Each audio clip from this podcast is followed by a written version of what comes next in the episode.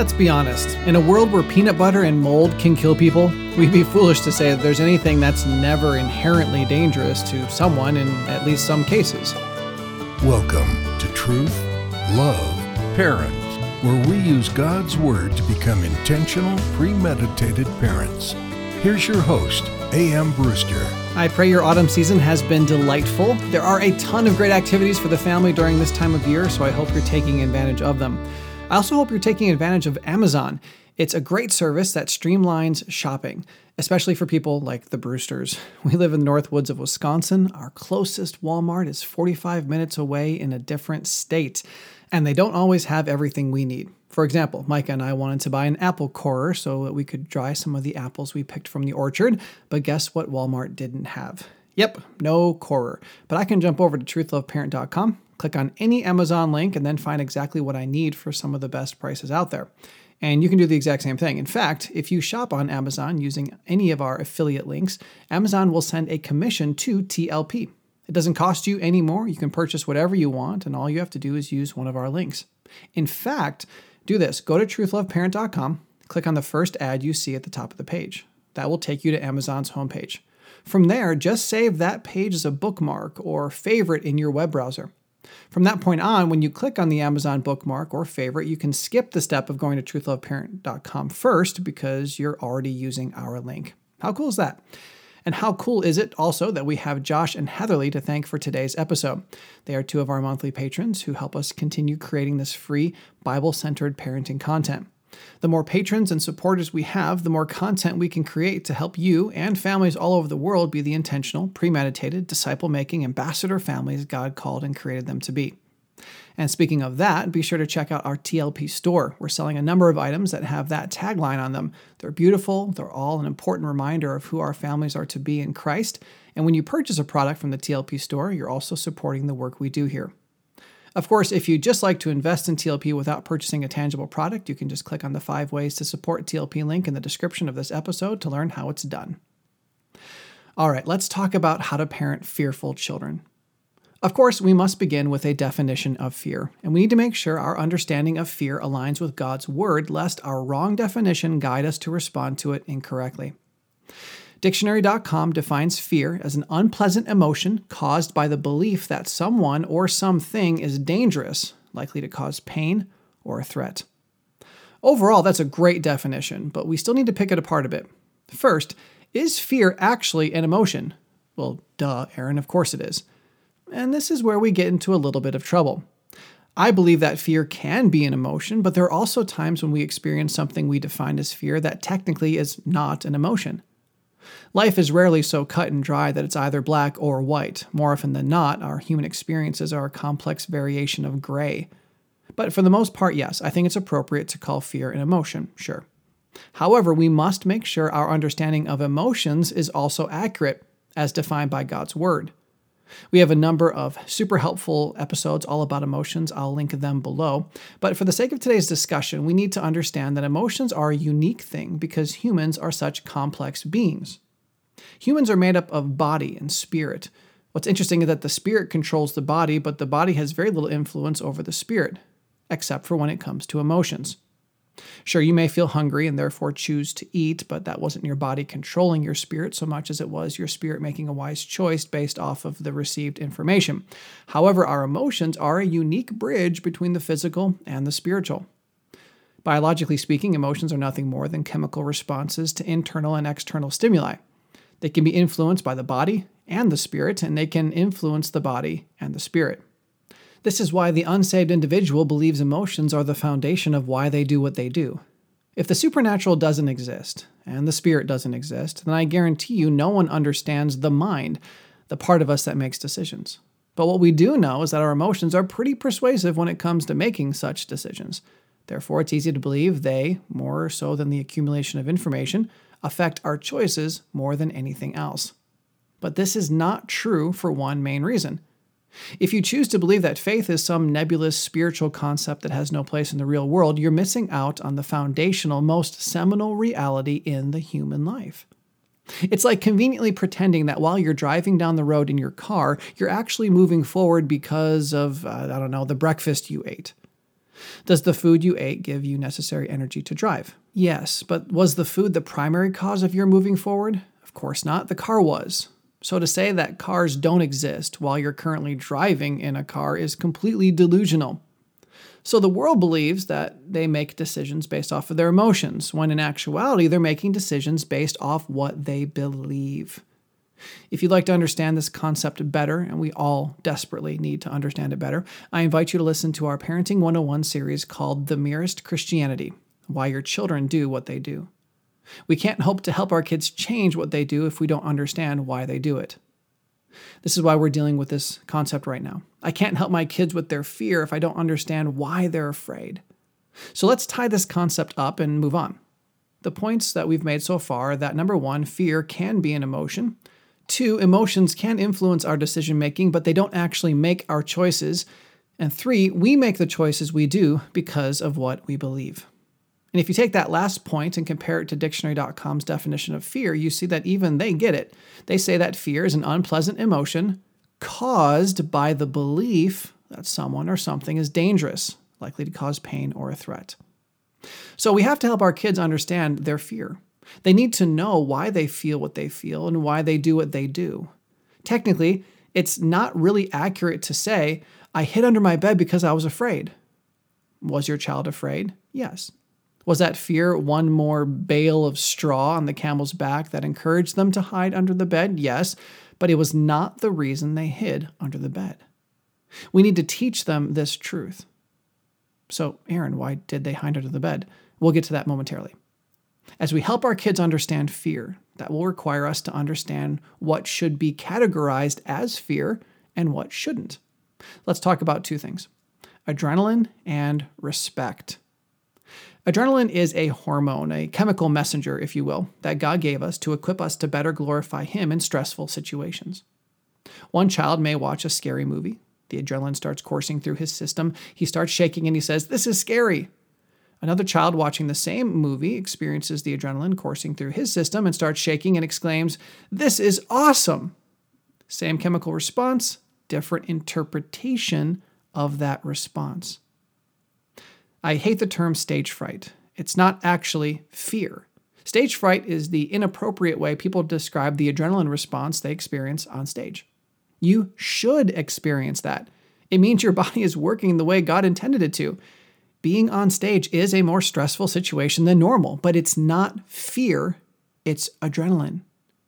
Everyone experiences adrenaline when walking on stage. Some people understand it and use the extra focus and power to be amazing communicators, while others inaccurately interpret as fear and therefore a legitimate excuse for not going on stage in the first place. This is one reason I don't like to call fear an emotion. Fear is technically the meaning we force into the emotion. In the case of the adrenaline, the chemical response doesn't actually have a commonly accepted name like happiness or sadness. Some people call it fear, and some call it exhilaration. Some call it excitement, and some call it anxiety. This is why we need to help our kids interpret life biblically.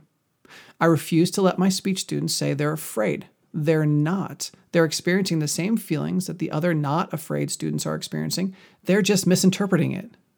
The same is true for the concept of respect. My dad used to tell people he was afraid of snakes. However, my dad was fine around snakes. He would touch snakes and hold snakes. I used to tell people I was afraid of water, but I would go into pools and on boats and whitewater rafting. When you would ask my dad why he was afraid of snakes, he would present the very rational explanation that they can kill you and you can't easily tell which ones are dangerous and which ones aren't. For that reason, he avoided them unless he trusted that the one being presented to him was safe. I would say I was quote unquote afraid of water because I couldn't swim, but put me in a life jacket and, and I loved participating in water activities. Those were both rational expectations for anyone in those situations. That, my friends, is not fear. That's wisdom. That's having an accurate respect for the potential danger of the creature or activity. The fact that you use oven mitts to remove something from your oven doesn't mean you're afraid of it. You know the inherent danger and you make wise provision for it. This goes for nearly all rational expressions of fear. Are you standing on top of a very high building in gusty wind with no protection? Then staying away from the edge has less to do with fear than it does with wisdom. Sure, you may be experiencing a, a, ton of adrenaline, but that's God's gift to you in order to help you fight the situation or fly from it. So, back to my dad and me. Technically, neither of us were actually afraid. We just had a healthy respect for the situation. Our problem wasn't the healthy respect or the adrenaline response in such situations. Our problem was an incorrect interpretation of what it means to be afraid. We need someone to help us understand and define the experience correctly. Now, if you want to learn more about how to help your children reinterpret life correctly, I'll include a link to our episodes that fall under the category of interpretation. You should check out episodes 186 and 231 first. Okay, so we've established a baseline understanding of what emotions are, what adrenaline and respect are, how the concept of fear plays into all of that, and the importance of teaching our children to interpret their experiences correctly. By the way, if you'd be interested in notes from, from this episode, just click on the link in the description to be taken to our free episode notes and transcript. Now, before we finish and find out why it was your kid was hiding under the bed, we need to address the last part of the definition for fear. Fear is an unpleasant emotion caused by the belief that someone or something is dangerous, likely to cause pain or a threat. What is danger? What constitutes dangerous? First, we have perceived danger. When I was a child, I would jump off the top step of our staircase into the waiting arms of my father below. But I would not jump from two feet into the same arms if my father happened to be standing, that's right, in water. I thought, I perceived that the second of those two scenarios was more dangerous than the first, and I was wrong.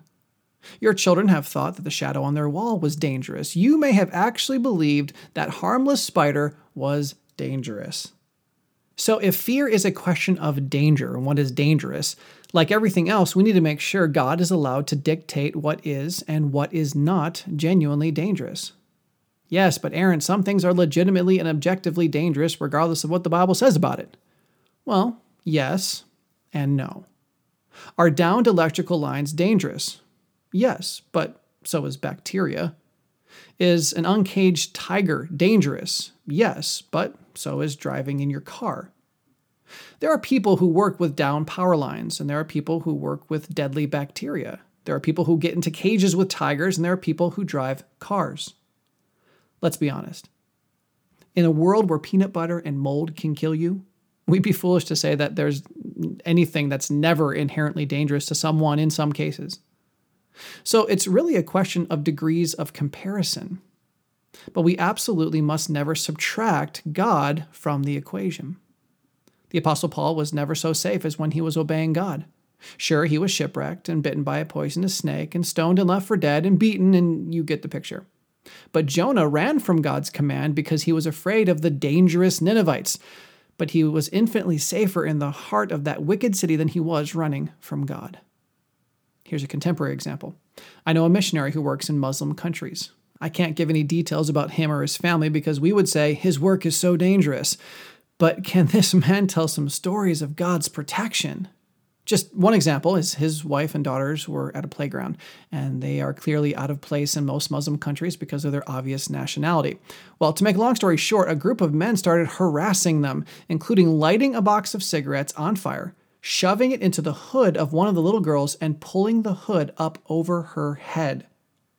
By the time the mother got to her and pulled the hood off, not a single hair on her head had been burned.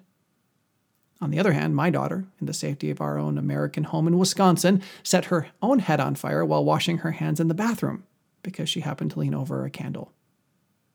These parents in the Muslim countries were doing what God called them to do. My daughter was doing something she shouldn't have done. God gets to be the determiner of what is dangerous and what is not. Obeying God is always safe, even when that takes you to a foreign country, into the lion's den, into a fiery furnace, or onto the cross. But disobeying God is the single most dangerous thing a person can do. It doesn't matter if you're surrounded by an army in your own personal compound, you will not escape the consequences of disobeying God. Acts 5:29 In the midst of angry men who wanted to kill him Peter said we must obey God rather than men. And yeah, he was beaten for it. But he was far safer having experienced that than having disobeyed God by refusing to preach the gospel. So, what is real danger? The ability to correctly determine whether something is legitimately dangerous requires accurate information about God, His will for my life, and my own sinful nature. There is no need to fear sharing the gospel in a public school. There is no reason to be afraid of a bully when you're doing right. There's no reason to be anxious over the state of our nation if you are living a life pleasing to God. The Lord is sovereignly in control of all things and is actively working in them all to glorify Himself and benefit you. But just because you have truth doesn't mean you're going to follow it. This means, finally, fear is really a question of trust. If I'm afraid, it's because I don't trust that I'll be safe, quote unquote, in the situation. I have concluded that the situation is too dangerous for me to escape intact, and likely I've interpreted dangerous to mean uncomfortable for me. But is that true? How can I know for sure? My friends, this is why this concept is so hugely important for you to understand. Fear and anxiety are rampant in our world. Your kids struggle with it. They need you to help them focus their minds on Christ. There is good Christ honoring fear. We'll talk about that next time. But there is also sinful fear. We'll discuss that the time after. So, why was your child hiding under the bed? He believed the situation he was in was dangerous. It may have been, it may not have been, but he didn't hide under the bed because he had an adrenaline response. He hid under the bed because he believed it was the safest thing for him to do. And it may have been, or not. Our job as parents is to help our kids understand how they can best glorify God regardless of how they feel. And let's be fair, that may have included hiding under the bed. For now, we must consider these realities concerning fear. Number one, emotions are chemical responses to stimuli that can influence our hearts slash minds slash spirits, all basically the same thing. Number two, some chemical responses can be interpreted as fear. Three, however, too often we call things fear which are not. Adrenaline responses and wisdom are not fear. Fear is the meaning that we cram into the situation through our interpretation. Four, fear then is the understanding and interpretation of danger. It can be rational or irrational. Five, but just like everything else in life, we must allow God's word to define what is truly dangerous. Six, it is always safest to obey God and always dangerous to disobey God. 7. Therefore, in order to correctly identify danger, we must draw our thinking and our children's back to the mind of God. Too often, when our kids are afraid, we think that we need to address the fear, but the fear will always be addressed when we focus on the beliefs of the heart. Belief controls behavior, faith reorients feeling. If you get too caught up parenting the behavior and the feelings, you won't give your child the foundation they need to really change. 8. But even when we and our kids have the right information, fear is a question of trust. Are we going to believe what we know? If God says we should be afraid of something, we will only fear it if we trust Him. If He says we should not fear something, but we don't trust Him, that will cause us great fear. And number nine, when it comes to fear, we must understand that the best thing we can do for our kids is bring them back to a correct understanding of themselves and God. Only then can they learn to respond correctly to the fear in their hearts. I hope you'll join us next time when we focus on parenting fearful children, the realities of good fear. And I also hope you'll set your Truth Love Parent Amazon link so that you can know that each purchase is benefiting TLP. Also, please rate and review the show. It's super simple to do, but we often don't rate things because we just don't feel like it. Please fight that temptation and rate or review us today. And also, please share this episode on your favorite social media outlets. There are a lot of fearful kids in the world. That means there are a lot of caregivers who need to understand how to parent those kids through their fear. And as always, if you need individualized family help, you can reach us at counselor at truthloveparent.com. Our email counsel is always free. Your kids will experience fear. Are you prepared to help them as an ambassador of God? Let's learn to do that better together next time. I'll see you then. Truth, Love, Parents is part of the Evermind Ministries family and is dedicated to helping you become an intentional, premeditated parent. Join us next time as we search God's Word for the truth your family needs today